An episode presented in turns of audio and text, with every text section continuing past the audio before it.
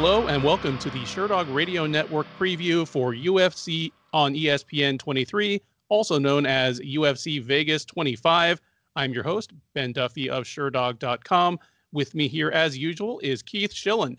Keith is the executive producer of the Sherdog Radio Network, as well as the Loudmouth MMA Podcast Network. He is a contributor to Sherdog with such shows as MMA Past, Present, and Future, and of course the Shillan and Duffy Show, of which he is the usual host, but I take the chair for these previews. It is my pleasure to have him here. How are you doing this evening, Keith? I'm doing good, man. We got a we got an interesting card to break down. I'm really excited about the main event. I'm excited for you know some of the guys that are sprinkled out throughout, and and all in all, like there isn't a lot of gaps between guys. There isn't you know one guy that this guy's a huge favorite. So I'm excited about that part of this card. So I'm, I'm ready to get into it. How you doing? Yeah, I'm doing all right. Uh, I, I have no interest in recapping UFC 261 any further. You and I already did two hours on that on fight night. But after a card just that big, that kind of electrifying and shocking in some of the results we saw, there's bound to be a little bit of feeling of hangover when you just go back to, all right, it's just another card this week. But I mean, even by the standards of just another card, I'm looking at the undercard here. Uh, so six fight undercard, 12 total fighters. One, two, three, four, five, six, seven. Seven of them are under 500 in the UFC. Over Oof. half the fighters on the undercard are below 500 in the UFC. There's another one, two, three that are either 500 in the UFC or debuting. So for those, you know, who need to do their math at home, I think there are two fighters on the whole undercard that are uh, above 500 in the UFC. Having said that though, there aren't any on really terrible losing streaks. So we have a lot of fighters who are motivated but not desperate. Like for a, a an undercard this mediocre, just you know, say it frankly, the cut list might actually be kind of short this uh this uh, weekend. Well, I guess I guess we'll see. We'll talk about that uh, Saturday night. But unless you have any general uh, comments about this one, I'm just going to jump right into the prelims here. All right, yeah, let's get started. Okay, right out the gate, we have a, a featherweight matchup that sort of came together at the last minute as other fights fell apart. It is Luke Sanders versus Felipe Dias Colares. Uh, Sanders had been scheduled to take on Damon Jackson on this card. Colares was going to take on Journey Newson. Instead, with both those other fights falling out, they will meet one another in a fight that, to me, arguably is more closely matched and more interesting than either of the other two. Uh, Sanders, the 35 year old out of Tennessee, is 13 and 4 overall. He is 3 and 4 since joining the UFC. And I was shocked to realize as I was doing research for this card that Luke Sanders has been in the UFC for like uh, over five years. It just he, he feels like a new guy in the UFC to me because due to injuries and other things, he's yeah. just been fighting like once a year. So I was like, oh my goodness, he like he fought Maximo Blanco, and so yeah, yeah, that was a little, little shock I, to me. I'm pretty sure that one was in Boston, and I was there in attendance. There was on the Cruz Dillashaw card. Yes, yeah, January 2016. it's oh, been a while. Yeah. Yeah, and that, fact that he's 35 is surprising. Like he still kind of feels like a prospect, but he's 35. Yeah, yeah. I, I mean, still under, you know, well under 20 fights uh, total in his career. So there is that bit of feel uh, about him. Uh, he's going to take on uh, Colares, the 27 year old Brazilian, is nine and two overall. He is one and two in the UFC. He fought just once last year, and it was all the way back in January of 2020. He lost a, a somewhat competitive decision to Montel Jackson at that one. Odds in this one do slightly favor Sanders. He is out there around minus 150 or minus 155. You can get Colares at plus, uh, 135 or so. Uh, Keith, the curtain jerker here, it's unlikely to get the insane reaction of the curtain jerker at UFC 261. That's probably going to be kind of quiet in, in the Apex, but uh, who comes out with the win? Uh, well, this is an interesting matchup. I'll say that. It, like you said, I mean, it's a curtain jerker on a fight night card that isn't star studded, but I think it's going to be a fun matchup based on their styles. Now, Sanders again, he's a guy who has a prospect feel, though he's definitely not a prospect. He also had a buzz a long time ago. Like he was a guy that people were excited about. And when you look at his skill set, he's southpaw. He's a very aggressive striker. He if he gets in the pocket, he can unload big shots. He's got some good power in there. He marches forward. His straight left is his best below. He's got some power but he does very he does much better being the bull than being the uh, a matador as he he likes to be the one pressing the action he doesn't really like being pressed uh, his style is funny though because he wants to get in the pocket and, uh, and let his hands go but he doesn't have good head movement in the pocket so he gets tagged a lot and he's been rocked in so many fights i mean like pretty much like his last five fights he's been hurt rocked uh, he's a good grappler, but he doesn't use it enough. And I would say he's just an okay wrestler and okay at BJJ. Like he can get you down, he can submit you, but he's I wouldn't say he's strong at either one. I'd say he's like competent. Uh, though he was submitted in his last match. Now move over to and and I I I like how you said his name. I don't know if I can say it with with as good as you did. Corrales. Uh, Colares, you, you, yeah. Colares, yeah, you have a uh, you're, you're closer to Mexico than I am, so you can so you do it better than I am. Uh, one thing I'll say about this guy, like he's not talented, but he's so freaking tough. And I mean, obviously he's talented. He's in the UFC, but I mean, like when I say he's not talented, I'm talking about on a UFC level. You know, he's not Petr Yan. That's what I mean by it. Uh, the dude's tough as hell. I mean, you all you gotta do is look at his last fight, and if if you watch his fight against Montel Jackson, Montel Jackson beat the brakes off of him, and he just kept going. And he like he made me a fan because I'm like, dude, just quit, man. Like every round was 10-8, and he just kept coming. He kept coming with a high volume and constantly moving forward. And then you watch all his fights, and he's like that all the time. He's got some long legs, and he uses those well to kick. And but he follows his kick. You know, he won't kick and stay on the outside. He kicks to follow it with his own strikes. I haven't seen much of a grappling game from him offensively, but he, did hit a Japanese whizzer, which is a high level uh, judo slash wrestling move that you see, which is fun to see. I think I don't know the last time I seen a Japanese whizzer in MMA since Joe. I think Joe Stevenson did one against Luke Cummo on the uh, I think it was season two of uh, the Ultimate Fighter finale. Uh, he's got weak takedown defense, and he makes it worse by jumping to a guillotine. Like he kept doing that against Montel Jackson. But he has a good get up game. He was hard to hold down, but he gives up his back, which could be a problem against someone like Luke Sanders. So this could be a matchup where both guys are fighting for the job. I'm not really sure. I think Colares is going to make it entertaining with his nonstop action and his never say die attitude. However, I think Sanders, though I I didn't even realize he was 35 until you said it. I, I, I knew he was older than I thought, and that definitely makes me more worried now. And, and I wasn't confident picking to begin with, but he's in a weight class where age doesn't, you know, the older you get, it doesn't. It's not heavyweight. It's age matters. Thirty five matters. But I think, I think he can get inside, land some heavy shots, win some wrestling exchanges. But I think it's going to be some fun scrambles. I think it's back for. I almost picked this fight right off the start to be my fight of the night. Uh, but I end up I'm gonna end up taking Sanders by decision. Great. I, feel a lot of the same things you do here. My, my concern with Sanders, I mean, other than the fact that he is now moving into his mid 30s in a lighter weight class, that he's been injured, you know, and that his game has run on plus athleticism, you know, a, a lot of the time.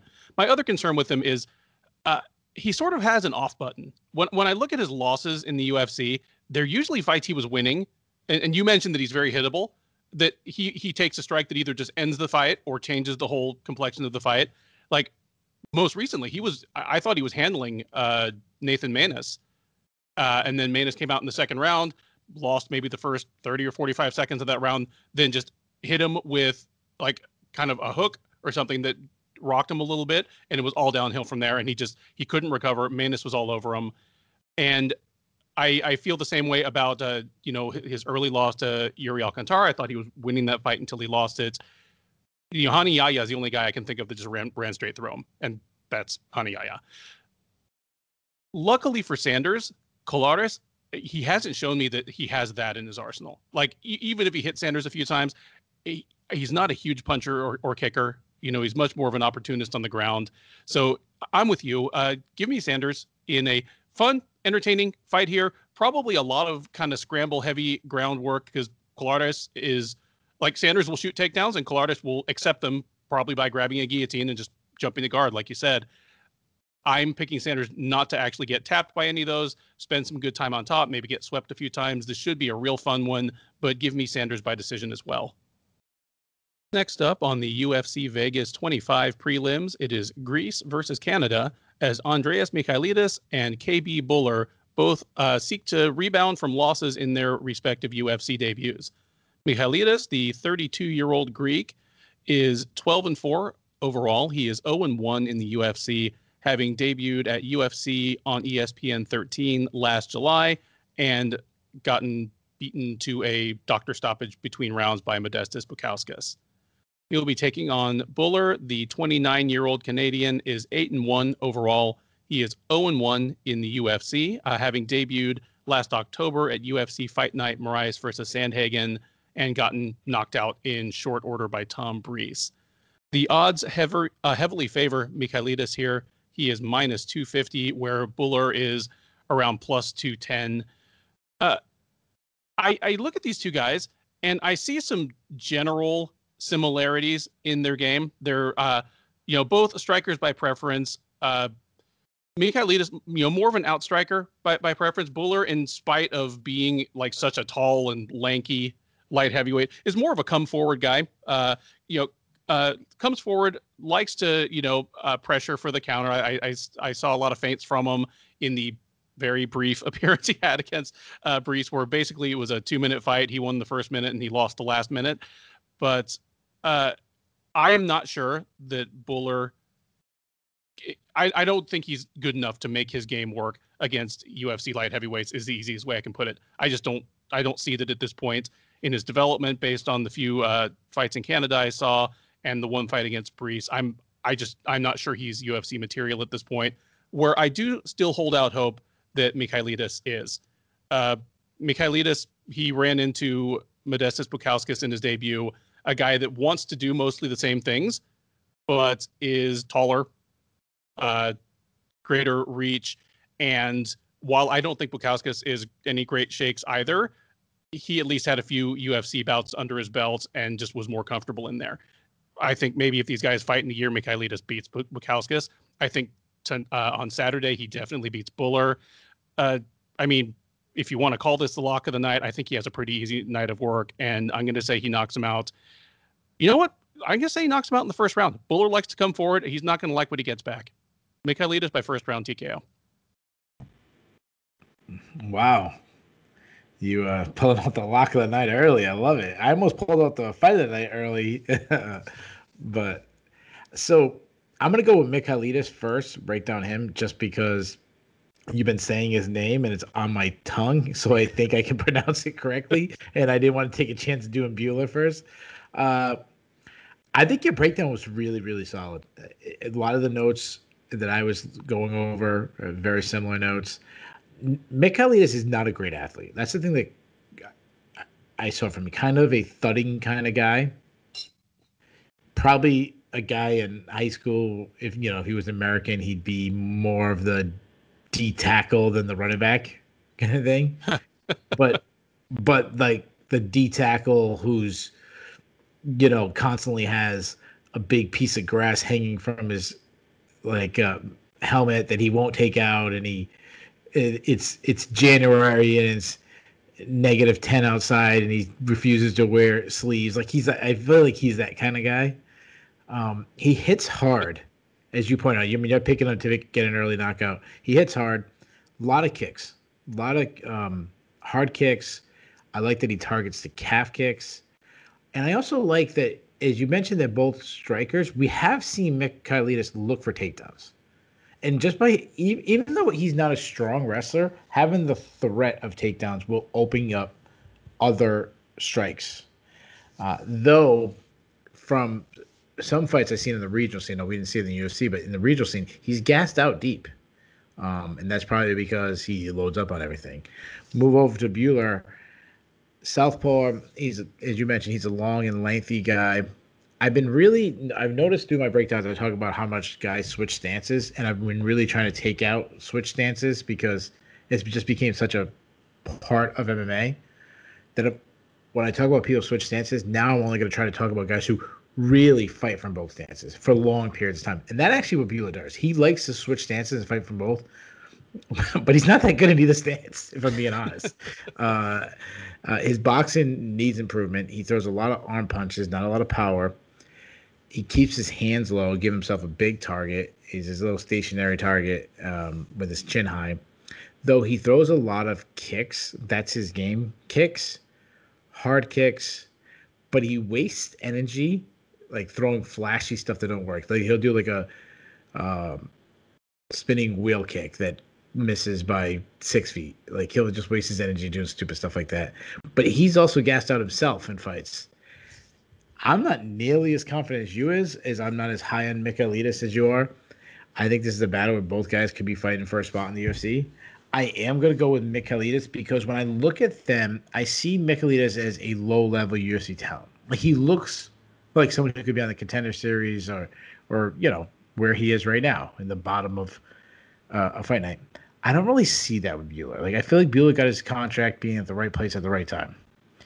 So I think he catches Bhullar, and I'll say, would you you said you said first round? Okay, yep. so I'll, i I originally put first round in my notes too, but to uh, break it up, I'll go second round. We move all the way down to the strawweight division for a meeting between uh, Konklak Suphisara, who we will call Loma Lookboonmee for the remainder of this program, and Sam Hughes. Uh, Lookboonmee, the 25-year-old, the first uh, Thai fighter in the UFC, is five and two in her brief thus far mixed martial arts career. She is two and one in the UFC. She'll be taking on Hughes, who is also five and two overall. She's a 28 year old who is uh, 0 1 in the UFC, having gotten uh, beaten into a corner stoppage between rounds by Tecia Torres back in December. The odds heavily favor Loma Lookboonmee here. She is minus 375, Hughes around plus 315 or so. Uh, in one of the columns that I wrote coming into fight week, I listed uh, Loma as one of a handful of fighters who's under a little additional pressure to really perform in this fight. She has all the makings of a UFC star. She's a multi-time world Muay Thai champ. She and she is aggressive and has a fast pace, even by the standards of 115 pound Muay Thai fighters, which is saying a lot. Uh, she has just kind of a charming enthusiasm to her, which you know it'll only help as she sticks around, you know, if she continues to Im- improve her English. The only part really missing is she needs to beat decent strawweights. And her problem is that she's an atom weight in a division or in a promotion that doesn't have an atom weight division. I mean, we're we'll be talking next week about Michelle Waterson, who has carved out a surprisingly strong resume in the UFC despite being a natural atom weight. But she's the exception. Generally speaking, it has been tough sledding for atom weights that have been pulled up to the UFC. I mean, look at look at Jinh Yu Frey. She went from being yeah. one of the top three atom weights in the world to being right on the verge of getting cut from the UFC within about a two year span. Like she probably saved her job last month when she won. Um, I would say, T- T- sorry to interrupt you. Tecia Torres probably too. Absolutely. Like Tecia Torres is one that I just don't think of her as an atom weight because she's been but, in the UFC so long, yeah. but she's tiny. But she's the point is, the point is saying despite them two girls having success, there's a ceiling to their this because of the size advantage. Well, yeah, exactly. Because even if these people, you know, Tecia Torres, who I mean, she has a brawniness and explosion and physicality to her that a lot of these other women don't. But even if these women survive and hold on to the roster spot, at the top of that mountain is someone like Joanna Jędrzejczyk. Do you know how how silly, like the size differential? We've seen it. We've seen when uh, Joanna has taken on some of these uh, tiny uh, yeah. Straw, and, straw and, and, and, sorry to interrupt you again. Torres has never actually fought an animal Atom weight, I, I, believe. I think we just we just kind of look at her and say, "Oh, she'd make Adam White." Yeah, because she looks about the size of, um, yeah, one of them. anyway, I, I feel as though this is a bit of a setup fight for her. I mean, Hughes has she has some potential, she has some bright spots, but really she's been beaten badly by the two UFC level fighters she's fought. Uh, she lost to uh, Vanessa Demopoulos, you know, got highlight reeled by her back in LFA, and that was the fight that got Demopoulos onto the contender series. But even there, I mean, she was losing the fight until she got uh, inverted triangle choked, and then Tecia Torres just crushed her. I mean, she, I mean easy 10-8 round, just you know, beat the crap out of her. So I, I don't, even though Hughes is more of a real strawweight in size, I think this is just a, a bad setup fight. I don't think she's going to be able to just bully Loma around like Angela Hill was able to and stop her from doing what she wants to do. So I'm expecting a a Muay Thai clinic from uh, Loma. We're going to see lots of just lightning fast kicks to the legs and body. If they get into the, the clinch, I don't think Hughes is going to be able to protect herself the way someone like Hill was able to, and she's going to start eating uh, elbows and short punches and knees. I don't know about a finish. I you know, I I'll believe in Loma's finishing ability against UFC size strawweights when I see it, but give me uh, Loma Lookboonmee by a very impressive looking unanimous decision. Yeah, so Loma, the the thing about being an atom weight fighting at strawweight is you can use some advantage to it, and the big advantage is having a speed advantage, and that's what you see with Loma. Like she's already going to be a fast striker based on her background in Muay Thai, but she's she looks really fast. Like you take her last fight. I, don't know if it was her last fight, but the Jinh Yu Frey fight was the one that keeps. I think that was the last fight. I, yep. I, I, should pull these records up before because I always refer to fights, and then I'm always like, "That's the last fight," or, no, or was like, or, or was that the last fight I watched today of them? um, but she's, you know, she's got fast hands. She has fast kicks she has that, as you mentioned, she has a Muay Thai style. So a lot of her strikes come from the traditional Muay Thai like favorites. Like she loves a teep kick out the middle, which you see a lot in Muay Thai. Uh, and she's got a killer plum clinch. Going back to the Jinh Yu Frey fight, Jinh Yu Frey is even though she's an animal, she's a physically imposing figure. Like she's got muscle on muscle. She's she's ripped. She's the she's like the best abs in MMA. Yeah. and and she still couldn't get out of the plum clinch because Lookboonmee, she gets the right angle. She pushes against the cage. She she frames and creates enough space to start landing in close elbows, start landing in close knees, and she brutalizes you there. They're not just they're not slicing, they're not ricocheting, they're thudding shots. The one weakness is obviously you said she can be out muscled, but it's her takedown defense. Like she we haven't seen I've seen her taken down and I haven't seen improvement there yet. Now move over to Sam Hughes. I think I'm a little higher in Sam Hughes than you are. Um, the Demopoulos fight, I actually, I actually thought she was winning that fight. Yeah, I mean, you know, early on, I don't, I don't remember how like, you know, was she winning when she got triangle choke? What's it come from? I remember thinking she was doing very well. I could be wrong. Uh, well, she, to be fair, I haven't watched the complete fight since the night it happened. Sure, so sure, you know, yeah. I might be wrong. Yeah, uh, Hughes is a, a composed striker. Like she stays pretty composed. Uh, good good boxing, I would say, mostly boxing. I like her vision. You see, she seems like she sees punches coming at, and she reacts pretty well. Uh, I'd say fast hand speed, nice jab, good overall movement. Mix it in leg kicks, mix it in takedowns. But I haven't seen much on the ground from her, either offensively and then when I've seen her defensively, she got, like you mentioned, she got submitted by Vanessa Demopoulos, who I'm not that high on at all as as a prospect going forward. Um, so, who do I think's going to win? Now, you're saying this is a setup fight. I don't feel that way, and the reason why I don't feel that way is for one reason only. Now, Lookboonmee is a is over a three to one favorite. I mean, she's she's a massive favorite. However, there's a as you mentioned, she's always undersized, but it might be even bigger in this fight because Lookboonmee is a former atom weight. Hughes is a former flyweight. So there actually is a two weight class difference for them at one point. Now I'm not saying she might have been undersized. Probably she was undersized flyweight. That's why she's fighting down. But that's that's the big thing. Skill wise, I agree with you. Lookboonmee looks like the better fighter. I'm gonna go with Lookboonmee based on Tecia Torres being undersized and still was able to use her speed. In fairness, Hughes took the fight like that week in her UFC de- one, it's her UFC debut. Two, it's she's taking on short notice. Three, she's getting Tecia Torres in her debut. So it's like three strikes. you know, she didn't have it. But uh Labume can mimic Torres's speed. She can move into her, her footwork. And in fairness, she probably has a little more offensive offensive uh, tools in the striking realm that Torres doesn't have. And the other thing that stands out to me is when you want to really lean on your size advantage, you go to the clinch. Do you want to go to the clinch against Labumi? That's that's uh, it, it, could be a big big problem. So I, will take Labumi. I'm I think Hughes is tough. I'm gonna say Hughes survives. Give me Labumi by decision.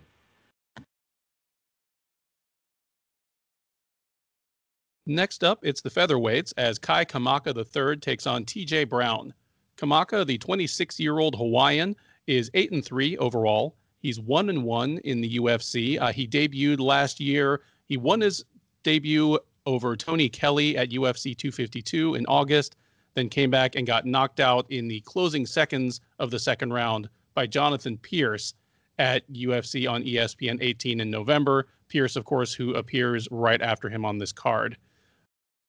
He'll be taking on Brown. The 30 year old is 14 and 8 overall. He is 0 and 2 since joining the UFC out of season three of Dana White's Contender Series back in 2019.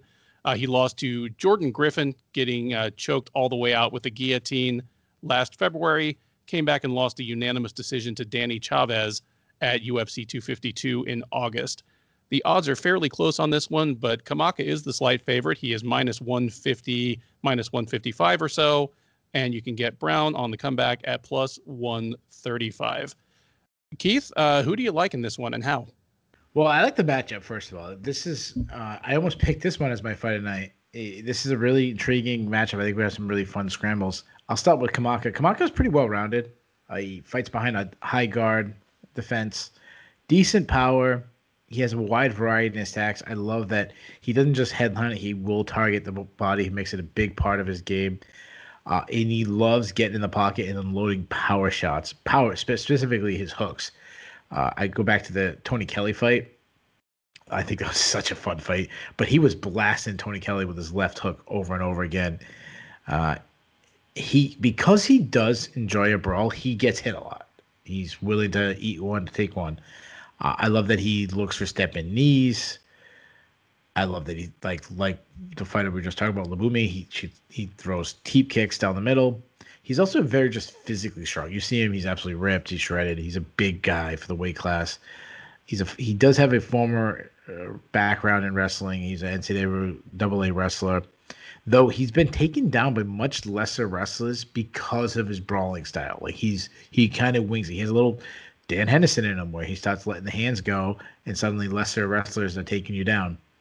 Also, he gassed out against, and he still won, but he gassed out against Tony Kelly. Now, mind you, that was a brawl. That was a nonstop action brawl.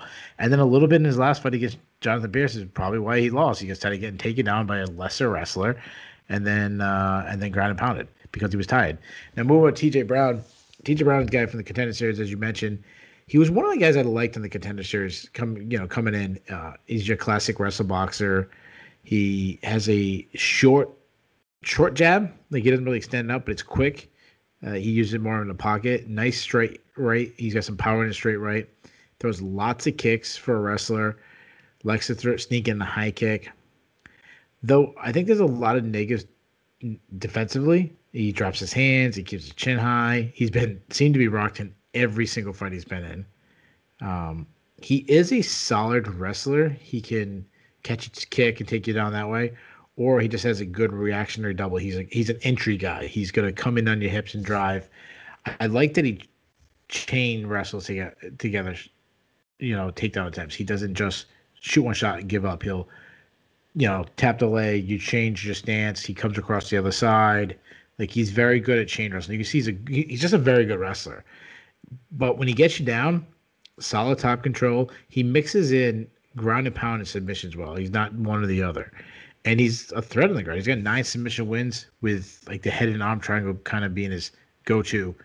This is a really good fight. It's a battle between two guys that when they came into the UFC, I kind of liked both of them going forward. Like Brown's much better than his record indicates. However, I've been pretty disappointed with their performances. Like I feel like they're I mean, as, even though I just said his record is he's better than his record indicates, you still need to get results. And I feel the same with both these guys. I feel like they're not getting the results. Brown is probably the better wrestler, even though Kamaka comes from a NCAA background. I think Kamaka is probably the better overall striker, and he's a little bit bigger and more physically imposing. Both the guys are inconsistent, so I, I don't have any um, trust in this. But man, I I'm literally looking at my notes and picking Kamaka.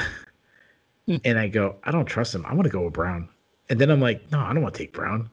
I don't trust him either. So uh, can I pick a draw? like some, some weird thing happens and it's no. Uh, you know what? Either way, I'm gonna pick the wrong guy. So give me Kamaka. That was what I have in my notes. Excellent. Is that a decision? Yeah, a decision. You know, I I see their uh, respective skill sets very much the same way you do. The the place where I'm going to differ from you is that while I mean Kamaka just looks ripped and he looks like a specimen, I think Brown is going to be the visibly larger guy in the cage. I I think he's going to be I don't know what the reach will look like, but I think he's going to be a little taller, a little broader, just a, a heavier looking guy. I fully expect Kamaka to win the first round easily. Uh, and probably any way he wants. If he wants to keep it on the feet, he he's got you know faster hands and feet. Uh, I think has a more complete arsenal of strikes, and you know will probably uh, piece Brown up for that first round, especially as Brown just comes straight at him. My question will be if he fades later on, because that makes his defensive wrestling, which already, as you pointed out, isn't as good as it might be for a guy whose offensive wrestling is as good as Kamaka's. Yeah, I'm I'm gonna take Brown in this one, and I'm gonna take Brown by losing the first round and probably winning the second and the third. Uh, if Kamaka gets tired enough, maybe we even get some sort of just like mercy kill finish as he's exhausted on the ground. But Brown is the guy that I feel safest saying is fighting for his job on this card. And uh, yeah, I'm I'm picking him to get the thing done and uh, keep his place in the UFC for at least another fight. Uh, give me Brown by decision. So I'm so happy I went with Kamaka so we can have some difference. We it got, suck yeah. I switched my pick to the same guy you picked. Well, well, I, as as you started to talk yourself into Brown, I was like, oh no, are you kidding me? but having said that, by fight night, we'll probably forget who we picked because like this fight is just so close and and weird to pick. it's gonna be a frustrating one. it's just gonna be frustrating, but it's gonna be frustrating, but also fun. Yes, I I totally co-sign on that one.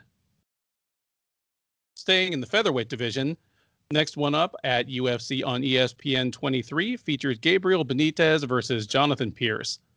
Benitez, the 32-year-old Mexican, is 22 and 8 overall. He is 6 and 4 since joining the UFC out of the first season of TUF Latin America.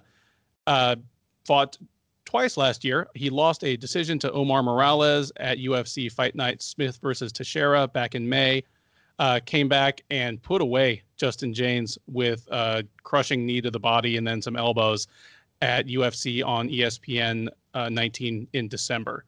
He'll be taking on Pearce. The 28 year old is 10 and 4 overall. He is 1 and 1 since joining the UFC out of season three of Dana White's Contender Series back in 2019. His UFC debut was uh, spoiled by the ageless Joe Lauzon, who just completely thrashed him in about 90 seconds came back and uh, knocked out Kai Kamaka, whom we just finished talking about at UFC on ESPN 18 uh, back in November. The odds on this one do favor Benitez. Uh, he is minus 210. You can get Pearce at plus 170 or plus 175 or so. Uh, Keith, who have you got in this one? Well, before I break down this fight, I gotta re- I gotta apologize to um, Colares in the first fight. I I I referenced him as being Mexican, as I remember there was a Mexican on the card. He's not Mexican; he's Brazilian. But and closer to Mexico is also closer to Brazil. So like that is true. Okay, That is. I, what happens is he has such a Mexican, you know, the classic Mexican style, and you know, Colares is you know similar to a Spanish last name. For some reason, I, I remember there was a Mexican on the card, and and and he fights more like a you know the classic blood and guts Mexican. Uh, uh, Benitez is kind of the opposite. He's a, he's a southpaw who's very technically sound. He's not a brawler at all. He uses movement really well. Uh, sets up. He, he's got a really good jab. It's probably his best weapon. Uh, accurate left hand. You know his power, his back rear punch, left hand. Uh, not a lot of tells. Everything's short, quick. Nice, nice power. He works the body. Uh, he loves to go to, with body kicks, and he has elite leg kicks. I mean, that's what he always. You know, as soon as he comes out, the the teams, the commentary team is going to be talking about his leg kicks. He's a good grappler. He doesn't use it nearly as enough, but um, training with American Kickboxing Academy and all the wrestlers there, you're going to have you know some wrestling. Move over to Pearce. Pearce is, uh, you know, contender series guys. I'm very familiar with him. Pretty athletic, more athletic than his like physique looks. He doesn't yeah, he's not really. Even though he's a lightweight guy, he's not sh- like shredded. Uh, decent jab, accurate right hand. Though he's boxing, I still say it needs a lot of work. He's mostly a kicker. On that's his main tool from the striking. He throws a lot of kicks. He likes to throw like a flying knee. Has a lot of defensive holes. He gets hit a lot because he lacks head movement. Um, can drop his hands at time he is solid in the clinch. It's it's it's like a safe zone for him. It's actually where he did well and against Kamaka. We'll go grind in the clinch, kind of just lean on you. Uh, he's got some good violence in the clinch. Like he's just a um, what's the word I'm looking for?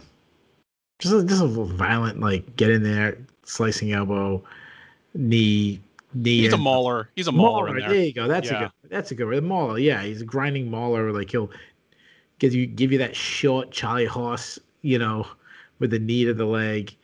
Uh, he will look for body lock takedowns. That's where his wrestling comes in, not necessarily on entries. I've seen him do a lot of lateral drops on the regional scene, which will not work in the UFC, especially the higher he goes up. Uh, but I would say his wrestling is okay at best because he's limited in his attacks. Once he's on top, he looks to pass guard. Busy ground and pound from on top. But if he's taken down, uh, he gives up his back to get up, which is obviously very dangerous. And his cardio is questionable. He has slowed down in fights, even fights on the regional scene, that he was much better, you know, than the guy he was going against. So we've been talking about the odds, and we always give out the odds for the for the card. And it's funny because I'm looking at the odds, and for this card, uh, the biggest favorite think is Sean Strickland. No, no, no. Oh, Luma Luma Lubukme. Sorry. Yeah. And honestly, like I don't and I've been saying like a lot of the fights need to be closer in the odds. This is the one I think it needs to be a bigger gap. I think Gabriel Benitez should be close to a three to one favorite. He I just can't get past Jonathan Pearce getting smoked by Joe Lauzon in 2019. Like that still sticks in my memory, maybe because I was there in attendance. I think Benitez is going to style on John on Jonathan Pearce on the feet. I think I don't know if he gets if he, he doesn't turn up the volume enough at times and kind of I don't know if he has a killer instinct to put a guy away. But I think it's unanimous decision. I think he gets a like m- multiple 10-8 rounds. And this is my lock of the night. Give me Benitez by decision. Yeah, I Benitez, you know, I'd said off the top, or you know, in the first fight, that I was kind of surprised at how long Luke Sanders has been in the UFC. Every time Benitez fights, and I kind of go scrolling back, I'm like, man, he was on the first season of TUF Latin America. He's been in the UFC for almost seven years now. It's like I just feel old when I think about that because I I think of him as part of that that very first crop of guys coming out of that very that very first season of TUF, and now he's been in the UFC for over six years. Uh, I, I, love your breakdown of uh, of his striking. You know, great southpaw jab, great uh, low kicks. I see routes to victory for Pearce. Like you, I like his clinch. He's got a good tall man clinch. He understands his advantages in leverage when he gets to the clinch, and I think part of the the reason for his offense from there is that you know he's he feels uh, safe, relatively safe there. He knows he can get an arm or a leg free to punch, elbow, knee more easily than the guy he's kind of leaning on and and crushing with pressure. But between Benitez being defensively sound, between him having a evidently better gas tank, and probably just being better most places than uh, than Pearce, I'm feeling the same you are. I, you know, I don't know if I see a finish here. Although if Pearce gets tired sooner than I expect, and Benitez just kind of keeps rolling at his deliberate pace, maybe he does get a, a stoppage late. But uh, give me Benitez by a pretty lopsided decision as well. The featured prelim at UFC on ESPN 23 features the newest addition to the strawweight division against possibly the most experienced fighter in the strawweight division, as it is Luana Pinheiro meeting Randa Markos. Uh, Pinheiro, the 27 year old Brazilian, is making her debut. She appeared on Dana White's Contender Series in November of last year, uh, knocking out Stephanie Frausto in the first round. She is 8 and 1 overall. She'll be meeting Markos. The 35 year old Canadian is an even 10, 10, and 1 overall. She is 6, 9, and 1 in the UFC. And after a span of several years where she basically alternated wins and losses. She is on a three fight losing streak, the first losing streak of any kind in her career. Although in Amanda Ribas and Mackenzie Dern, the first two losses there were perhaps excusable, uh, but she lost a pretty straightforward decision to Kanako Murata at UFC Fight Night Felder versus Dos Anjos back uh, last November. The odds do slightly favor Pinheiro, the uh, debuting fighter here. She is out there at minus 175 or so. Markos at plus 155. The the problems I see here for Markos are she does well in fights where she has a grappling advantage and where her opponent does not have too much of a strength and athleticism advantage. But that being said, Pinheiro was kind of a tough ask for her because she is a strong woman just you know physically strong, uh, explosive athletes, and she is a high level judoka. Like this is exactly the kind of fighter who's going to be able to chuck Randa Markos onto the ground, and then Markos won't be able to get like a nifty, uh, you know, submission or or sweep off her back to take control of the fight back. Uh, Markos is probably a more polished striker than Pinheiro at this point. She's always been a pretty willing striker. Uh, you know, she's still not a great one, but based on what I've seen out of Pinheiro so far, she might be better than Pinheiro, but I just don't think it's going to matter. I think Luana Pinheiro is going to uh, crash the pocket, put her hands on her, chuck her on the ground, and Markos is, you know, still super tough, super wily. She is a very good grappler. Like she's, you know, even if she can't tap someone out, she's generally good at taking care of herself on the ground. The people who have tapped her out aside from you know like Courtney Casey, which hey you know it happens, and then Mackenzie Dern who does that to everybody. So I can't pick a finish here, but I'm picking Pinheiro to look real good in her debut, make a great impression, and uh, you know it'll be just us wondering kind of what's next for this uh, much needed new face in the 115 pound division. Give me Pinheiro by a lopsided decision. Wow. Yeah, um, I definitely agree with you saying when we talk about the way to beat Markos. You know, she needs to have a wrestling advantage or just be stronger. You know, and that's I don't think it's gonna be the case in in this fight at all. Now on the feet, Markos is a I'm saying an average striker. Nothing really jumps out to me. Kind of has a mostly a boxing style. She really she does generate some power because she sits on her punches a little bit, and she fights in blitzes. She does good to like come into come into her range, unload a combination, and get out. Uh, and she throws combos too. Um, but she she she can win in the clinch. If, you know, she can get in the clinch. She's physically strong, and she's an okay wrestler. Like you know, she's not Tatiana Suarez. Like she, sometimes she'll shoot and get stuck underneath and and kind of get beat up there, and you can take her down. She's a weak defensive wrestler, though she's hard to hold down. And she has a low fight IQ. I mean, I don't trust her. I mean, look at her fight against Mackenzie Dern. Like she grappled Mackenzie Dern. Like she was initiating grappling, which was the one thing to stay away from. Now move over Pinheiro Uh, so she has a split decision loss. She only lost in a crowd. I watched that fight. I thought she won that fight. So I just want to put that out there. Uh, it's funny because she got the knockout on the, on the contender series, so people are thinking about her striker, and she's more of a grappler. Her striking is, um, and I don't, I don't want to say it's a weakness because it's definitely not. It's it's it's, but it's her like backup plan. But her striking is starting to come along pretty well. I mean, I would still say it's pretty raw, and I've seen her be gun shy at times, like really scared to pull the trigger. But when she works, she's such a good athlete that she has natural skills. I mean, she's got good footwork, by the way she moves, fast hands, um, good. Uh, I'd say in the pocket, like her, her, when she gets to her range, she's pretty well. Uh, she doesn't have layers to her striking. Like she, I, she still needs to develop the outside striking and all the way in. But that mid one is with that that bag range where you where you work the heavy bag. It seems like she probably put a lot of times in the heavy bag. She has decent power. I mean, we saw her in the last fight get the knockout. Uh, and sometimes she'll just throw to get to the clinch because that's her safe zone. That's where she excels in. She comes from a judo background, uh, back, excuse me, judo background. She is a judo black belt. She's a high level judokan. Um, she'll beat you up in the clinch too. She'll dirty box you, and then once you start thinking about the strikes, that's when she'll step across the hips, throw. She will miss something. She's willing to try things, and that happens from a, from a uh, judo background. But when you miss a throw, you give up your back sometimes. So you got to watch out for that. But she's very good at winning scrambles, even when she does give up her back. And she's a submission threat in just her short career. She already has five uh, five first round submissions.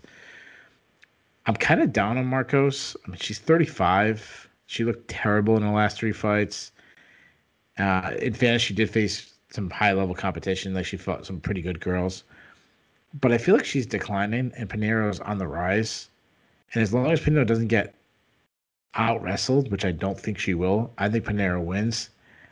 I say she lands some good shots in the feet, and I also think she wins the takedown battle.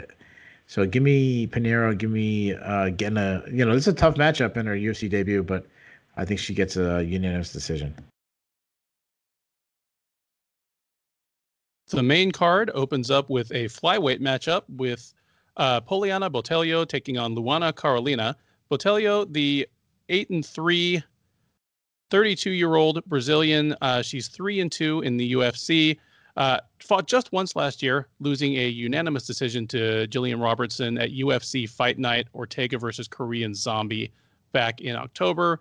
She'll be taking on uh, Carolina, the 27 year old uh, from Sao Paulo, is six and two overall. She is one and one since joining the UFC out of the third season, or sorry, the first season of Dana White's Contender Series Brazil. She won her debut by unanimous decision over Priscila Cachoeira, then lost via a alarming and scary uh, knee bar to Ariane Lipski last July at UFC Fight Night Figueiredo versus Benavidez 2, where she appeared to be the last person in the building to realize how much danger her knee was in. Uh, anyway, they come into this fight. Botelho, a substantial favorite. She is out there at minus 225. Carolina around plus 185 as the underdog. Uh, Keith, who do you have in this uh, interesting main card opener? Yeah, I, am really surprised having two lower level fighters in the in the UFC open up the card. Um, especially like it makes no sense coming after Markos and uh, Pinheiro. And Markos is a much bigger name. Pinheiro, I think, is a better prospect than these girls. Like that fight would make more sense, but uh, what do I know? Uh, Botelho, she's she's an aggressive Muay Thai striker. Um, hard body kicks, hard leg kicks. Uh, she showed a pretty solid clinch game uh, in against Pearl Gonzalez. Solid takedown defense in that matchup. But if she's taken down, she really struggles on the bottom. Um, I think about she was doing well against Jillian Robinson until Jillian Robinson started taking her down. then the fight was pretty much over. That happens in fans happens to like to a lot of people against Jillian Robinson. Um, but um, when it comes to fights, this is the one I was least interested in. And sometimes you just gotta have to sacrifice film study. And this is the one that I sacrificed the film study on that I, I wasn't too intrigued in. Um, move over to Carolina. Long and lengthy fighter. Uh, she's more of a kickboxer She likes to outbox. She wants to be on the outside and and, and use her range. She likes keep kicks to keep her distance, hard leg clicks. But if you get all the way in on her, she has she can use her height in the in the plum clinch. But if you get her to the ground, as you mentioned, she's really bad on the ground. Like I, she looks like a fish out of water. As far as prediction, like this is the one I said that I didn't do a lot of film study. I, I kind of had to blitz through one. This is the one I blitzed through. I'll take Botelho with zero confidence. But as far as betting goes, like Botelho should not be as big of a favorite over anybody because she's not that good. Like she, I'm, I'm looking at the odds as as you mentioned, she's oh, uh, over two to one favorite. Like yeah, she's, she's she's and she's trending to go bigger. Like like the since they opened up, it's been trending, opening up bigger and bigger. Like she might be three to one by the time. She shouldn't be a three to one favorite over anybody. So like if I'm betting, I'm betting on Carolina or nothing. Now as far as just for this to get an official prediction, I'll take Botelho, but with zero confidence.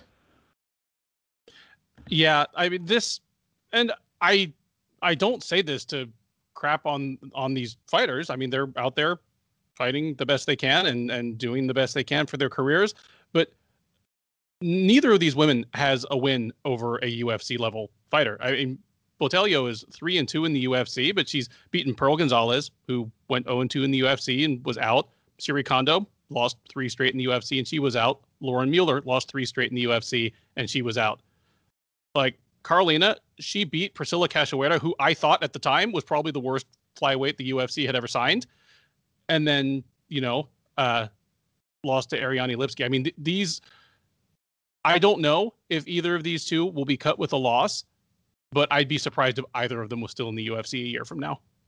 They just haven't shown to be UFC level flyweights. Having said that, I mean, they're both strikers with surprisingly good power for the division. From what I've seen of them, Botelho is, you know, a little more, you know, refined based just on that and really, you know, you, you talk about the deficit in film study. I have seen all their UFC fights, and that's kind of the extent of it. And uh, and Carolina on uh, contender series, but based on that, I, I think Botelho knocks her out. Give me uh, Botelho by second round knockout. We move up one weight class and uh, several wide notches in terms of uh, fight stature as Merab Dvalishvili and Cody Stamann meet in a match of 135 pound fringe contenders. Dvalishvili, the Georgian by way of Long Island, is 12 and 4 overall. He is 5 and 2 in the UFC. Uh, most notably, he lost his first two uh, in the octagon, and he's been on a five fight tear ever since, beating Terrion Ware, Brad Katona, Casey Kenney, Gustavo Lopez, and most recently, back in August, John Dodson in a fight that caused Keith to swear off of watching John Dodson fights for the rest of his life.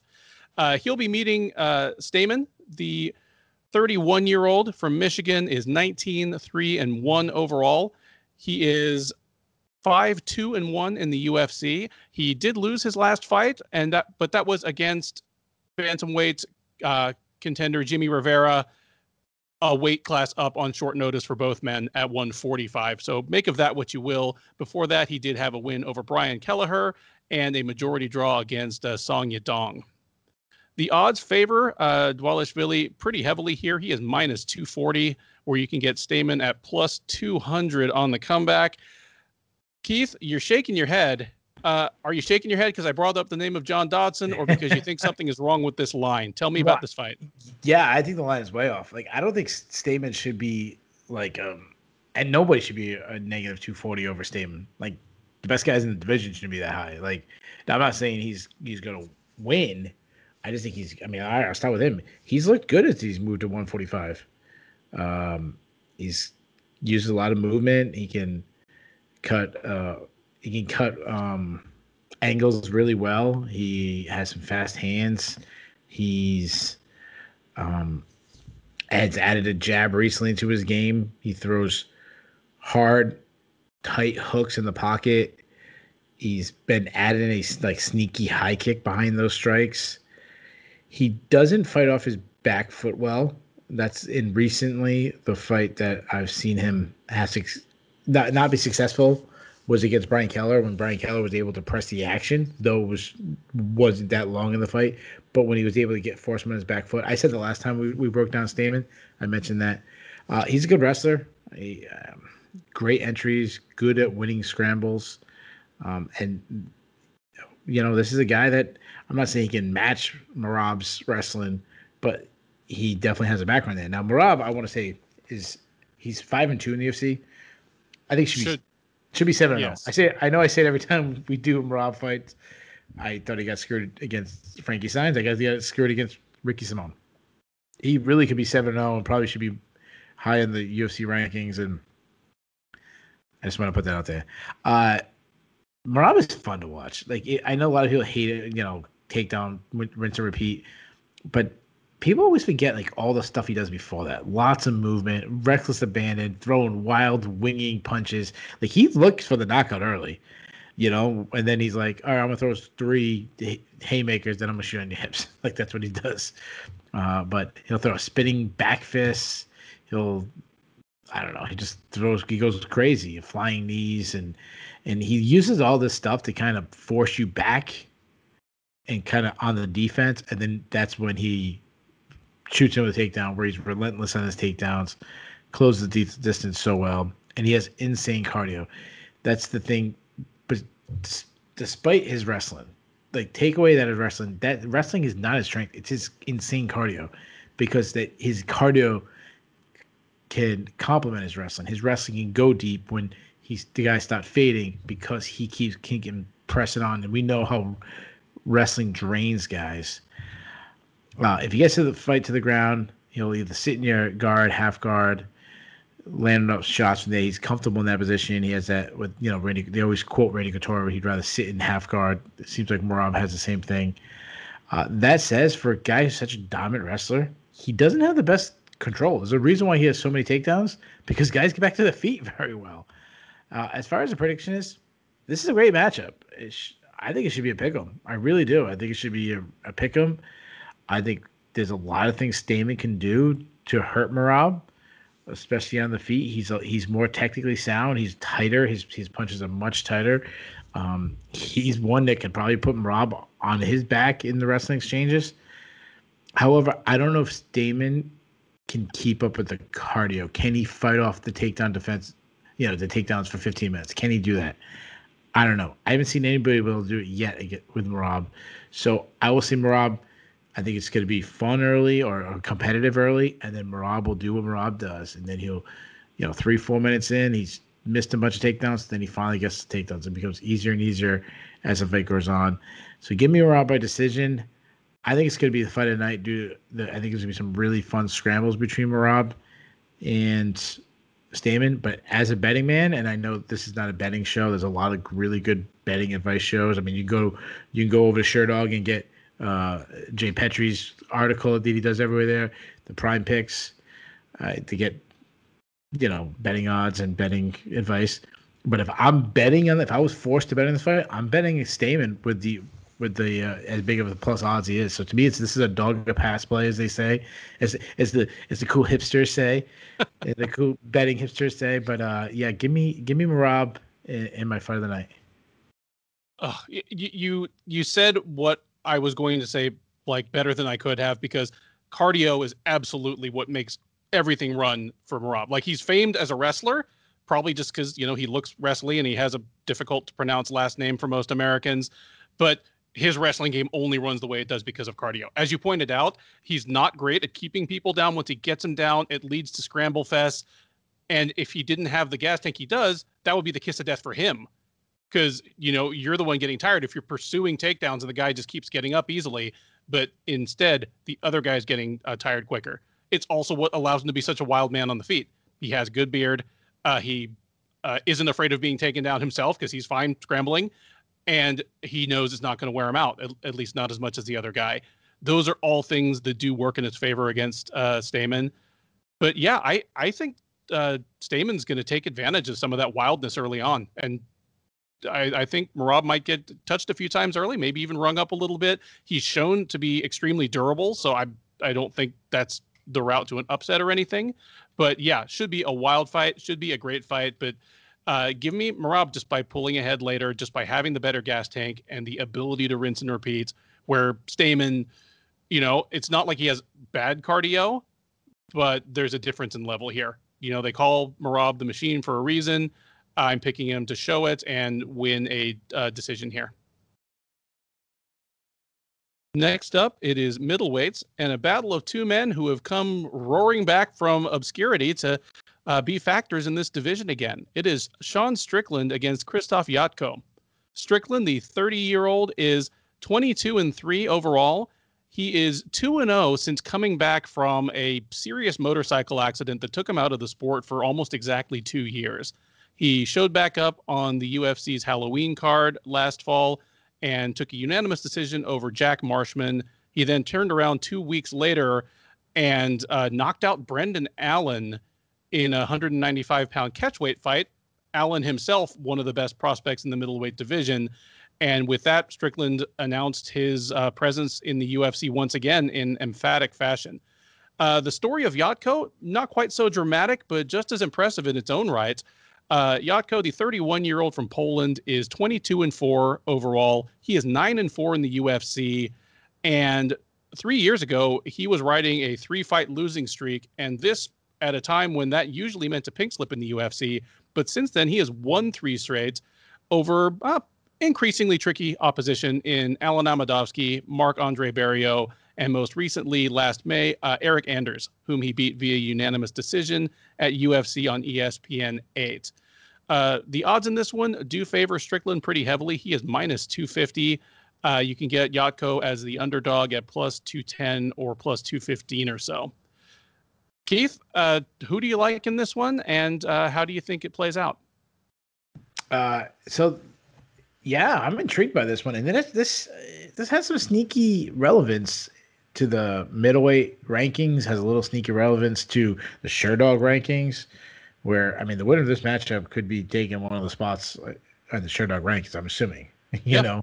Um, and you mentioned that Sean Strickland beat Brendan Allen. That was a good win when it happened, but it has aged great. You know, recently yes. as Allen looked great uh, just last week. Uh, Strickland's a kickboxer. He is he's a guy that for a long time we always heard about how talented he was, but never lived up to it. And now we kind of starting to see him live up to it. Now, beating Jack Marshman, hmm, yeah, that's a great win. But beating Brendan Allen the way he beat Brendan Allen starts opening your eyes. Uh, he fights very well from two distances, either on the outside where he can work all the way in in the in like a clinch area. He's good in those two ranges. Uh, he he used to be accused of being a slow starter, and I don't think that's the case anymore. I think he's a builder. I think he's it appears that he starts off slow. I just think he likes to set traps, find the openings, and then he picks up the volume once he knows what's going to land. And that's what it seemed like uh, he did, especially against Josh, uh, Jack Marshman in their fight.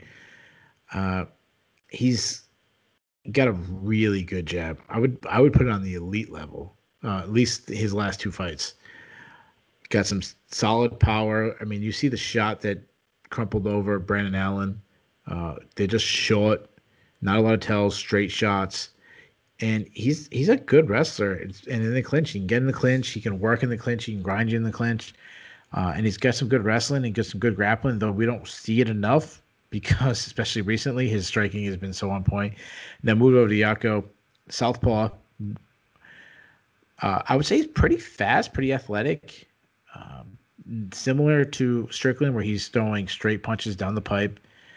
I like his check right hook coming from the southpaw stance. I would say he lacks power though. He's not he's not a like one punch knock you out kind of guy. Uh, he's been rocked several times. He's been he's been around the block for a while. He's got a lot of miles on him. Uh, he doesn't like being pressured, and he actually he he doesn't handle pressure good at all. He will actually back right up to the fence.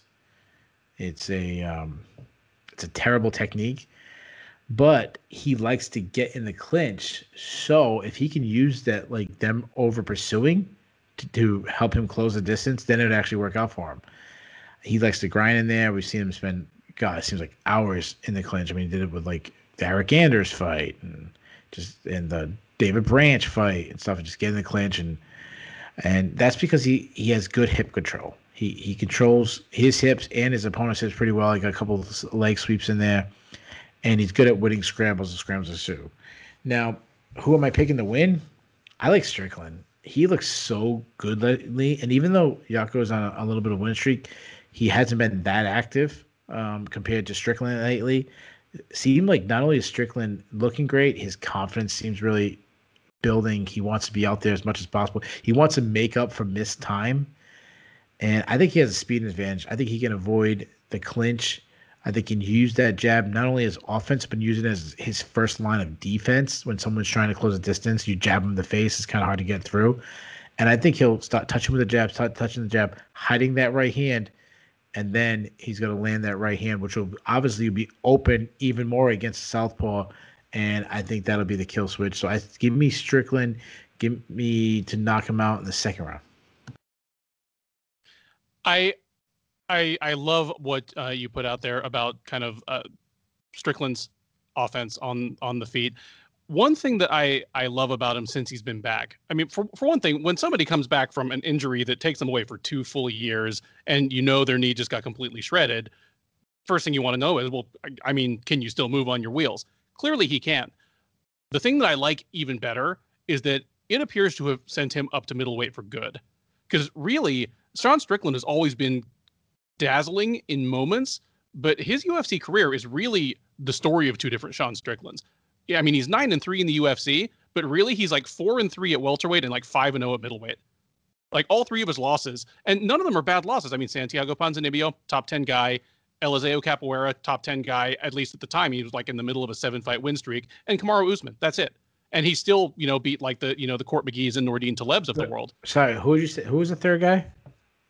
Uh, Kamaru Usman. Oh yeah. Now is he doing anything? You said. I think the other two guys last... are good. You said other two guys were good last, but with that Usman guy, has he done anything? Uh, I think he fought last week. I'd have to look up what happened. Yeah. I, am just saying. Sorry, we're, we're, we're, we're, we're, we're, we're, older men. We, we have dad jokes. but at, at welterweight, Strickland looks like a guy who can beat anyone on any given day. But, you know, he did hit his ceiling against kind of the, the top tennis guys he took on. At middleweight, that's simply not the case. His power still carries over, as you pointed out and his speed advantage is even greater if anything else. And i just don't feel as though he's even at a strength disadvantage there. He's still like kind of a tall rangy guy. I mean i know he's just like six one but he just looks like he should be taller than that. He's got a wingspan on him and uh he's yeah he, i think he's a, a even better middleweight than he was a welterweight. So i'm glad to see him kind of buckling in there and as nice of a story as Jotko has been Strickland just has all the advantages here. I think the speed differential on the feet is going to be uh, stark. I think the power differential, Jotko can load up and knock someone out, but Strickland has that just effortless power that just comes from mechanics and good technique. Just you can tell that everything hurts. And I think, as you pointed out, he's a builder. I think that's part of why, because just you know, two and a half rounds of just regular kickboxing with the guy just leave you marked up and hurt, and and you're just feeling all of it. Uh, what round did you say? I went second round. All right, I'm going to say Jotko makes it to the third. Again, you know, he's on a great streak of his own, but just Eryk Anders and, you know, the fighters he's beaten, you know, Marc-André Barriault have not prepared him for what he's going to run into against Sean Strickland. I expect that after a round or so, he's going to be re- reduced to trying to get this thing to the ground any way he can. It's not really what he's built for and he's not going to be able to do it to Strickland. Strickland knocks him out in the third. Third from the top of this UFC Vegas 25 card, it is a light heavyweight scrap between Ion Cutelaba and Dustin Jacoby. Uh, Cutelaba, the 27-year-old Moldovan, is 15 and 6 with one no contest. He is 5 and 5 in the UFC. He fought just twice last year and had a pretty weird year by any standards. Uh, he met Magomed Ankalaev at UFC Fight Night 169 back in February. He lost by TKO in about 30 seconds when his uh, strategy to make it look like Ankalaev had hurt him really badly worked on the ref, leading to an early but sort of justifiably early stoppage. They rematched in October, and Ankalaev uh, knocked him out the honest way, still in the first round, uh, putting a definitive end to that weird rivalry.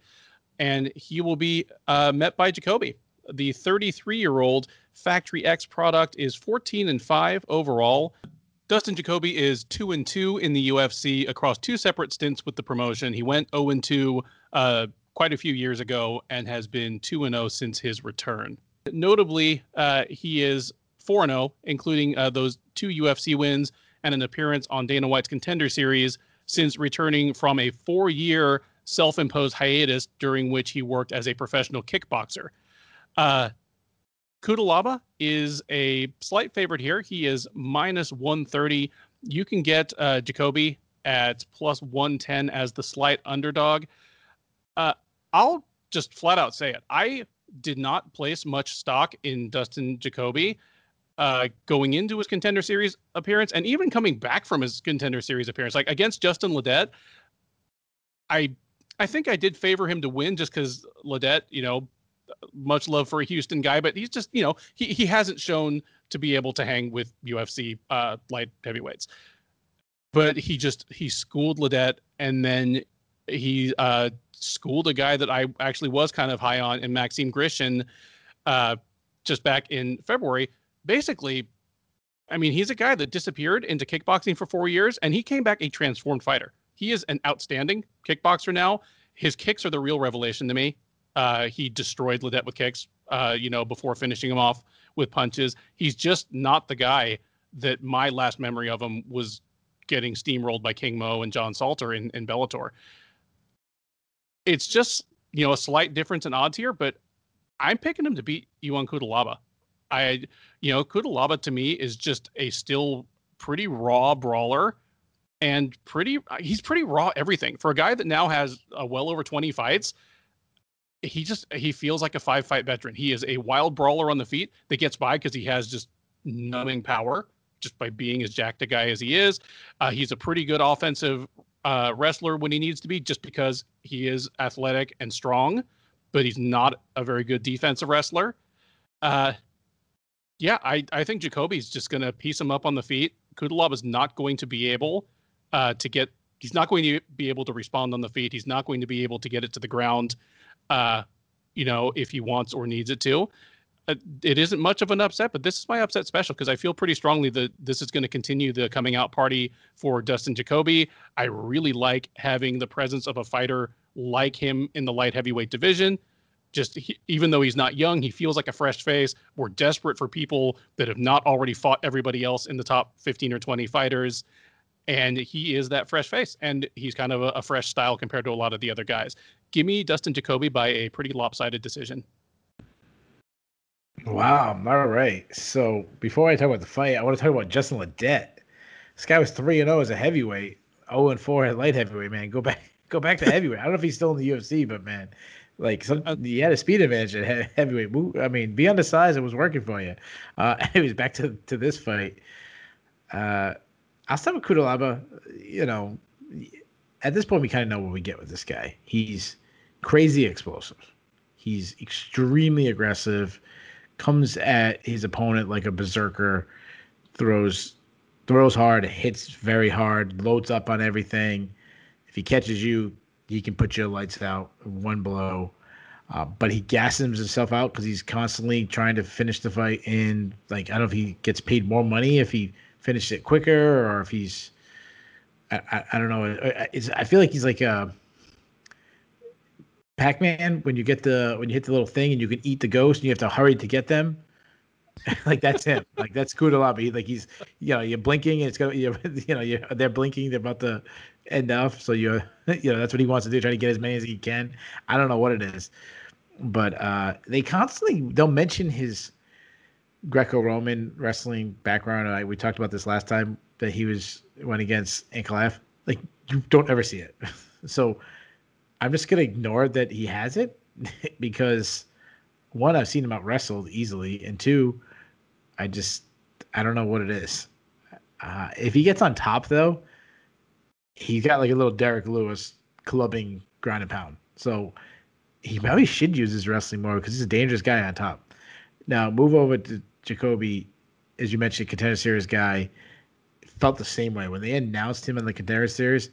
I was like, really, Dustin Jacoby? Like, I actually remember, like, wow, how do I know that name? And I had to look him up, and I was like, oh yeah, this guy fought in the UFC. Like, oh, he hasn't fought in like four years. Like, oh yeah, he's like in his thirties. Like, what the hell? Why, why are they adding this? Uh, but he's done well as he moved up. He, I mean, he's he is undersized as he was a former middleweight. But the first thing that jumps out to me is besides his kickboxing offensively is his defensive skills. He's he's hard to hit because he has two really good lines of defense. First is his lateral movement. He uses his footwork well. He moves away from shots. Even if you hit him, that some a lot of times they're glancing shots as he's moving away. And the second line of defense he uses is he parries punches. So he's got he uses his hands well, and and I've I've talked about parrying and punching, so I'm, I'm sure a lot of people who listen to this knows what I'm talking about. If you don't, hit me up on on uh, on Twitter, and I'll, I'll, try to explain what what parrying and punching is. But he, he and then on the offense side, he's very you know you see his glory kickboxing experience. He cuts angles when he attacks. He doesn't come straight on the straight on line. He'll throw like you know his lead left will be on the straight line, and then he's cutting to the right to throw you know to throw his right uh, jab. As we've talked, it's kind of been a theme tonight. A lot of really good jabbers on this. You know, guys who throw jabs. He's one of them. Everything comes off his jab. He sets up the jab, then the straight punches come right down the pipe to follow. He throws combinations. I love that he just touches with it, and then when an opening, that's when he unloads. And that's where you see the highest level of boxes. You see that in boxing all the time.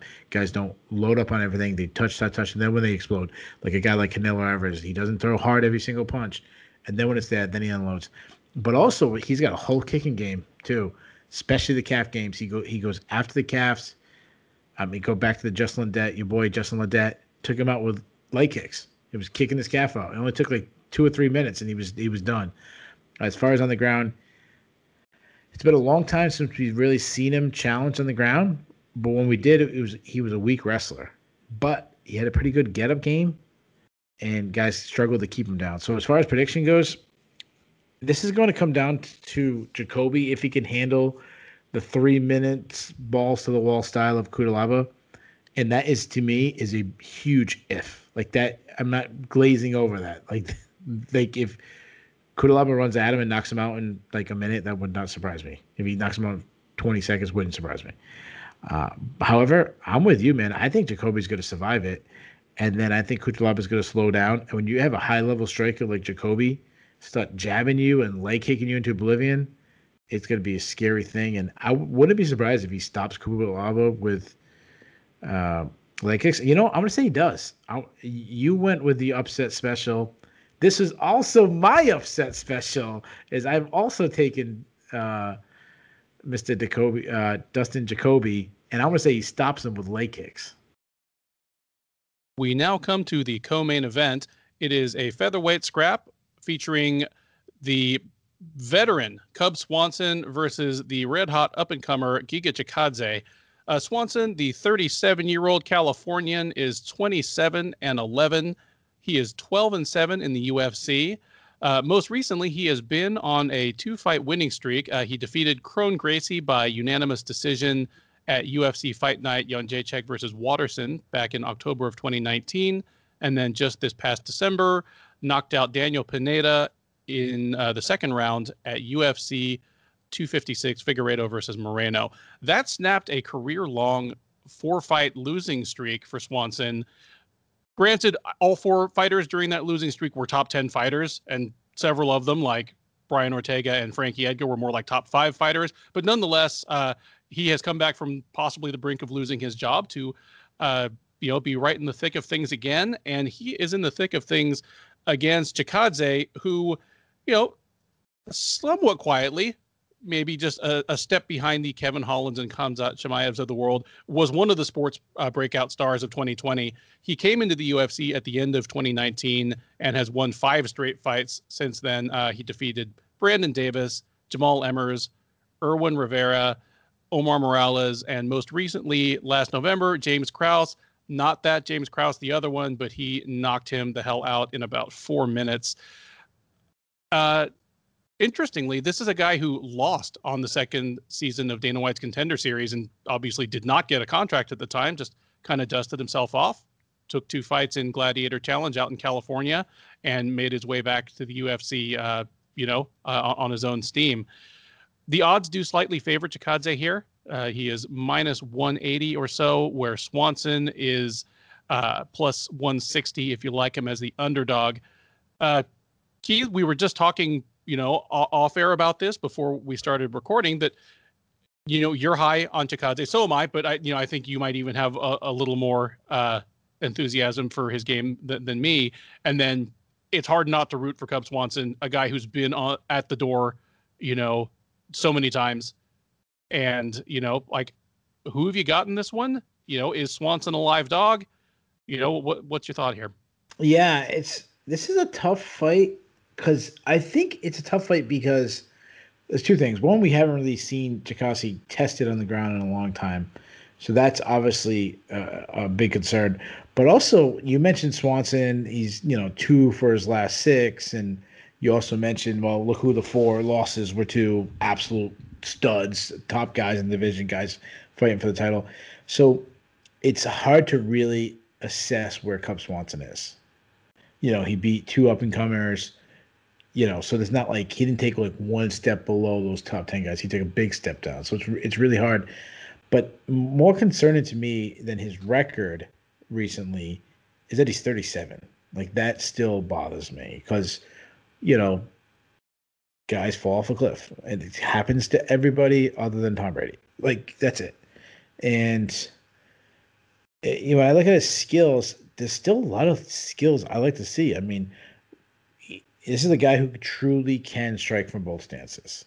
He's always had great footwork. He's always been elusive. He's always been very light on his feet. He's always had great head movement, um, especially considering he keeps his hands basically down by his waist, so he needs that head movement to be on point. He's had a high output. Um, I mean, you think about the uh, Korean Superboy, the the fight he had with him, that was just nuts. Uh, and one of the greatest fights up there, top five all time. He's got sting on his shots. I wouldn't say Cub Swanson is a heavy hitter, but he's got sting. Like if he catches you clean, he's, he's gonna hurt you. You know, he might not put you out, but you're gonna take a step back. Uh, he's he's always been impressive. Like this, Cub Swanson is one of these guys who's got so many skills, but he's never. It's weird that he's always been like the next tier down because he's got some high level skills he's one of the best guys at striking backing up.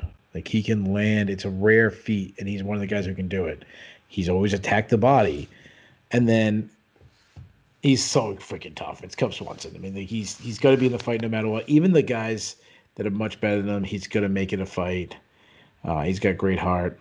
Uh, he's a good grappler, though he's not a wrestler, and he he has been taken down by high level wrestlers, and he struggled to get up.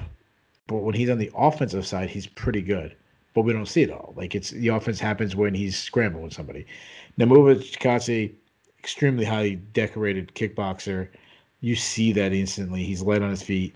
He is a counter striker, and he's so well at feinting to draw out the attacks. Um, and he's so poised. He's so calm. He sees everything, and he feints with his hands, his shoulders, his hips like he does everything. He he really sets him up. He's a, he's a master at what he does, uh, and he's a sniper with his accuracy.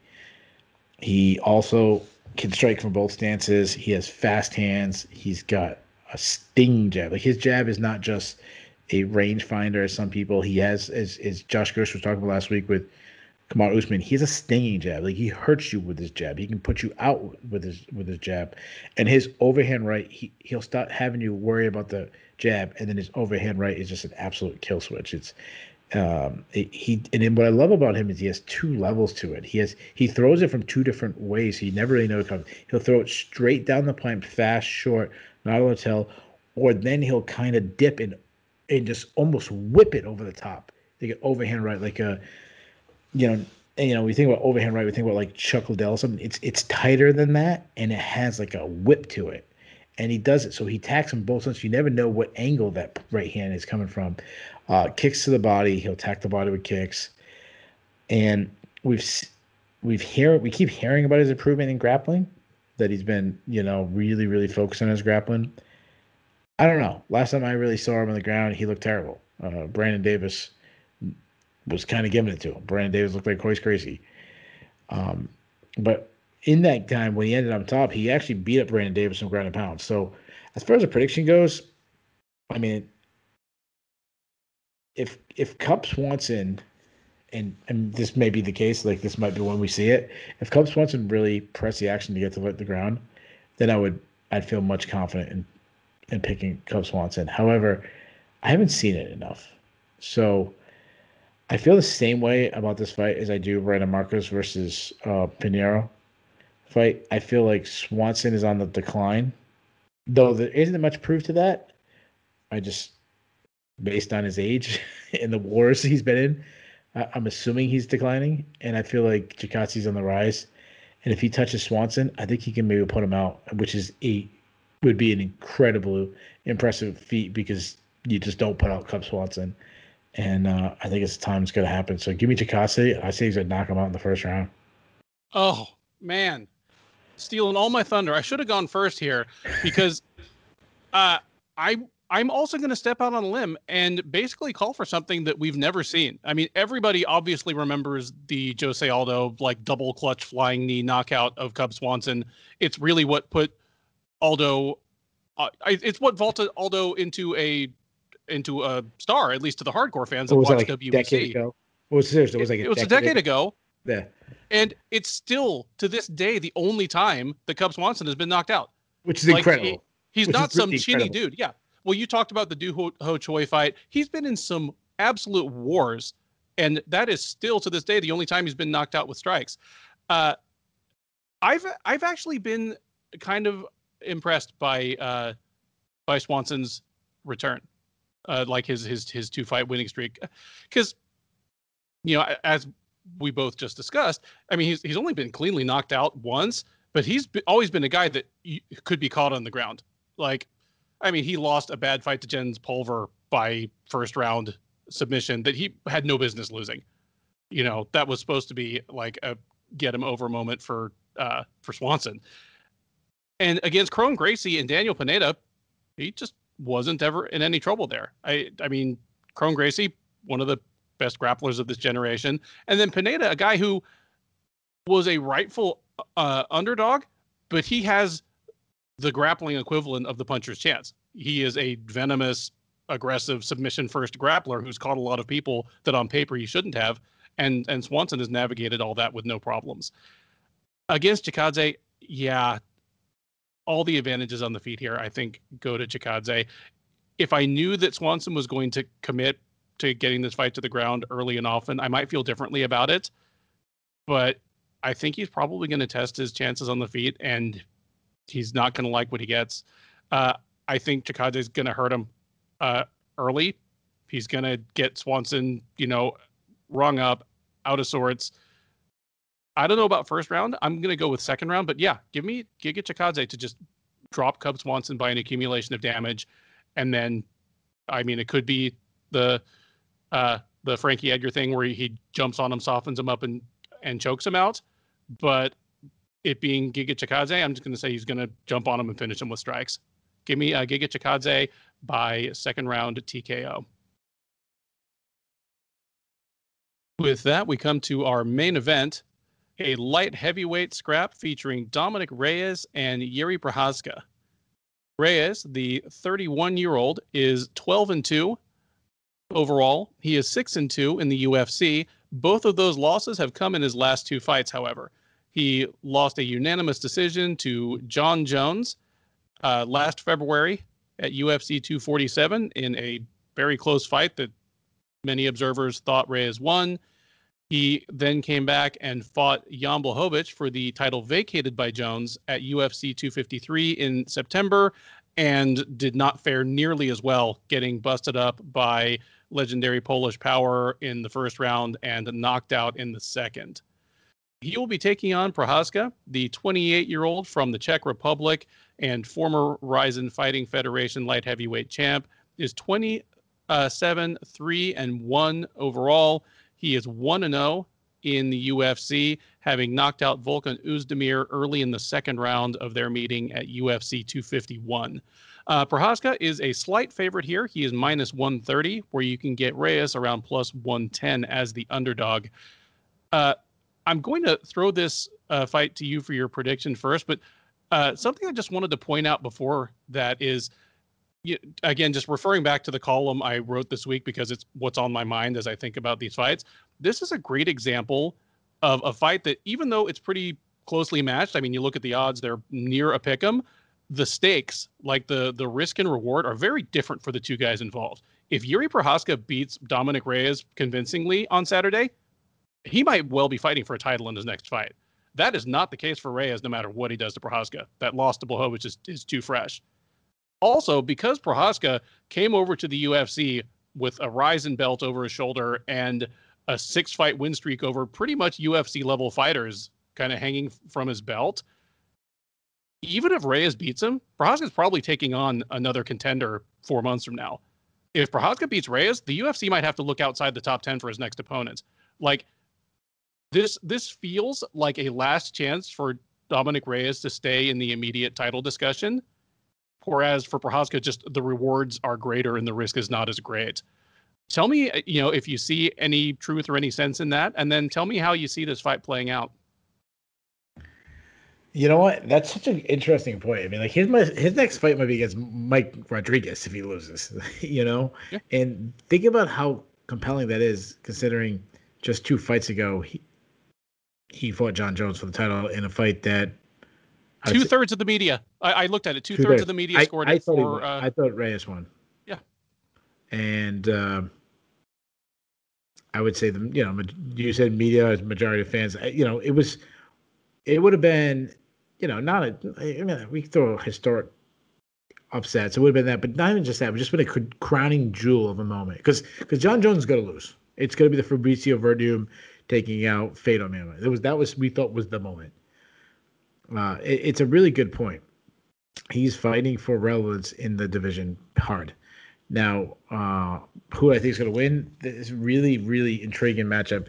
It's a, it's, it's one of the heavy, it's one of the headlining car- fights that I've been really excited for a while because I really don't know how it's going to play off, and I feel like I feel that I feel the weight of what's going on in this matchup, and I love that. Um, I'll start with Reyes. He's he's a great athlete. He really is. He's very very athletic. He moves so well, very explosive. Southpaw, uh, good attacks. He attacks with kicks, attacks with punches. Uh, he's got a deadly left hand he handles pressure very well because he has a similar game to Conor McGregor. He has a step back game, fade back game, whatever you want to say however you want to say it. Uh, he'll he'll use your pressure to get. He uses his big, you know, he's got big long legs. He can kind of step back, and then he steps back and then springs back forward with his uh, powerful left hand that I said was deadly. That's what he did to Ovince St. Preux at the at the buzzer It's what he got Chris Weidman over pursuing on. It's that that's his number one weapon. But he also has tons of kicks, and he's got power in those kicks. He got power in his hands, he got power in his kicks. I mean, think about what got him on the UFC radar. It was that high kick in the LFA. Uh, he does really well at he at you know because he's he's got long legs and he's so quick but he does really well at darting in and out of the pocket very quick. Uh, he has slowed down at times. I mean, we saw him slow down against Ovince St. Preux. He's been hittable, and we saw that against Jan Blachowicz. He back straight up. We saw that against Jan Blachowicz. Um, he can be too left hand happy. We saw that against Jan Uh, he he doesn't like to fight in the clinch. He prefers fighting from range, but he did show en- enough against Jon Jones that it's not necessarily a weakness or it's just not a preference. Uh, he has at times overthrown his punches, which leaves him uh, to be taken down. Um, but if you get in on his hips, he does feel. It used to be a weak takedown defense. Now it's been a strength of his. I mean, he. I think about when he was taken down. I'm just, even though it was extremely briefly, he was taken down by Chris Weidman. He was taken down by Volkan Oezdemir. He was taken down by Ovince St. Preux. He was taken down by Jeremy Kimball. But what I love about him is it seems like he's he he's addressed that, Jon Jones tried over and over again and couldn't take him down. And he's added a Travis Browne style elbows to his game, which is huge for a guy of his height. Uh, we haven't seen much of offensive wrestling, though he does have a little bit of a wrestling background. Um, when he has been taken down, he's scrambled back to his feet. Um, he's just he's he's still it's weird because he's got so much talent, but he still feels like a raw pro- product. Like he he's all athleticism and speed, which is the case. That's something that can in an instant be done when you lose that. Like we've seen it with guys, someone like Shogun. Like once you lose that, just a split second of speed, the whole it's like a house of cards. Pull one card out, there, everything's gonna fall when you rely on that. Uh, move over to Yuri Prochazka. It's funny because he's such a he's so different in his style. He's he's very unorthodox. He uses a lot of movement, not just movement laterally with his feet, but a lot of like upper body shoulder movement. He's very herky jerky. Uh, a little bit of Keith Jardine, not saying exactly like the same similar, but I mean he uses a lot of movement to and they're not shoulder rolls. They're just weird, like weird things he does. Uh, he switches stances a lot. Uh, when he but when he commits to attack, and I think this is this kind of distraction. I think he just kind of stays busy, stays busy. What am I gonna do? What am I gonna do? What is he gonna do? And then suddenly when he's he strikes, um, it surprises you. But when he commits to attack, he really sits on his punches, which generates big power, which puts guys out. I mean, like we saw against Volkan. Uh, he will go to the body. He keeps his hands low though. He and even when he's doing all his herky jerky, his hands would kind of be a little low. He's also open to leg kicks. I go back to the uh, CB Dollaway fight. I'm show up, and CB Dollaway was doing well, and he's not known for his kicks. He was actually doing well with leg kicks. Uh, and I actually think he lost. I think it was the second round is when he put out Oezdemir. I think he lost the first round. I think Oezdemir was actually doing pretty well against him. Uh, takedown defense is, is a long time ago. We saw him taking down a lot. I don't know if he's fixed that. I haven't seen it. I mean, he keeps knocking guys out and very quick in match. It's hard to know if he's fixed it. Kind of like what we were talking about with Francis Ngannou. Um, but though, even going back to like the King Mo, it's like the first time he fought King Mo. King Mo would take him down, but he did well to get back to his feet. So that's good. As far as the prediction goes, this comes down to to me really, and I'm probably in the minority. This really comes down to which Reyes shows up. If the guy that beat Jon Jones or or the guy who fought OSP shows up, I think Reyes wins. I think he's too quick. I think he's too athletic. I think uh, and is a guy who's who's kind of been the faster fighter, and he's not gonna be able to he's not gonna be able to match Reyes' speed. But if he's the guy that came out really flat, like he did against Oezdemir, yeah, I know one decision, but he came out really flat. He came, I mean, in his, in his title defense, I mean, sorry, that's, that's how much I thought he beat Jon Jones. I call it title defense. In his title matchup against Jan Blachowicz, he looked really f- flat. If that guy shows up, Prochazka's gonna smash him. So who do I, who do I, the question is who am I picking? I'm not completely sold on Prochazka. I said it last time. I mean, I picked him to lose last time, and obviously that didn't work out. I, I think I'm gonna go with a higher ceiling guy, and I think that, and I know I'm probably a minority. I think most people would say Prochazka is the highest ceiling. I think it's Reyes. I mean, when you beat, when you arguably beat the greatest fighter of all time, you, he showed what he could be that night. I think it shows up this time, and this is not one of those Alexander Gustafsson that probably won one round, and you know people exaggerate how well he did. He, I thought he won three rounds, maybe four. So I think Reyes shows up. I want him to show up because I, I, I want that backstory of he him beating Jon Jones. So give me Reyes. And you know what? I'm gonna say he does it big. I'm gonna say Reyes knocks him out in the second round. Eh, I am I'm definitely with you on whoever wins this one wins big. Like if if the best Reyes we've seen shows up, I think he's going to expose the holes in Prochazka's game that nobody's I mean nobody's really shown him up for yet, you know, at least recently. I mean, he got out wrestled by King Mo like six years ago or something. But uh, but if the if the the wrong Reyes shows up, yeah, I it, either way, if I were a betting man, I would take this on you know finishes before the start of the third round. Uh, it's just hard for me to pick that Reyes to show up.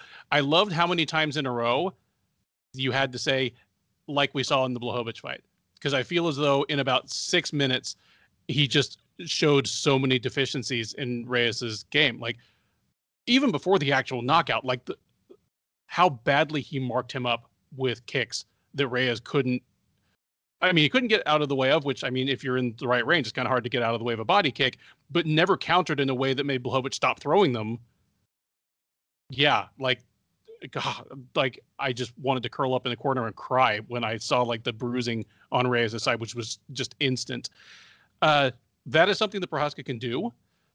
I'm disturbed by the Oezdemir fight because even though what we see now is just that highlight where he completely flatlined him, you're right. Oezdemir won the first round, and even that doesn't bother me that badly because Oezdemir is another guy who, at his very best, is, is, a top five level fighter, but just doesn't show up sometimes. But when he hurt Prochazka, Prochazka's reaction was just to swing wildly and try to get it all back if he does that against Reyes and Reyes is poised, he's the Reyes who becomes a sniper as he's backing away from someone rushing at him. Prochazka is going to be face down in the first round. Again, I just don't know if I'm picking that to happen.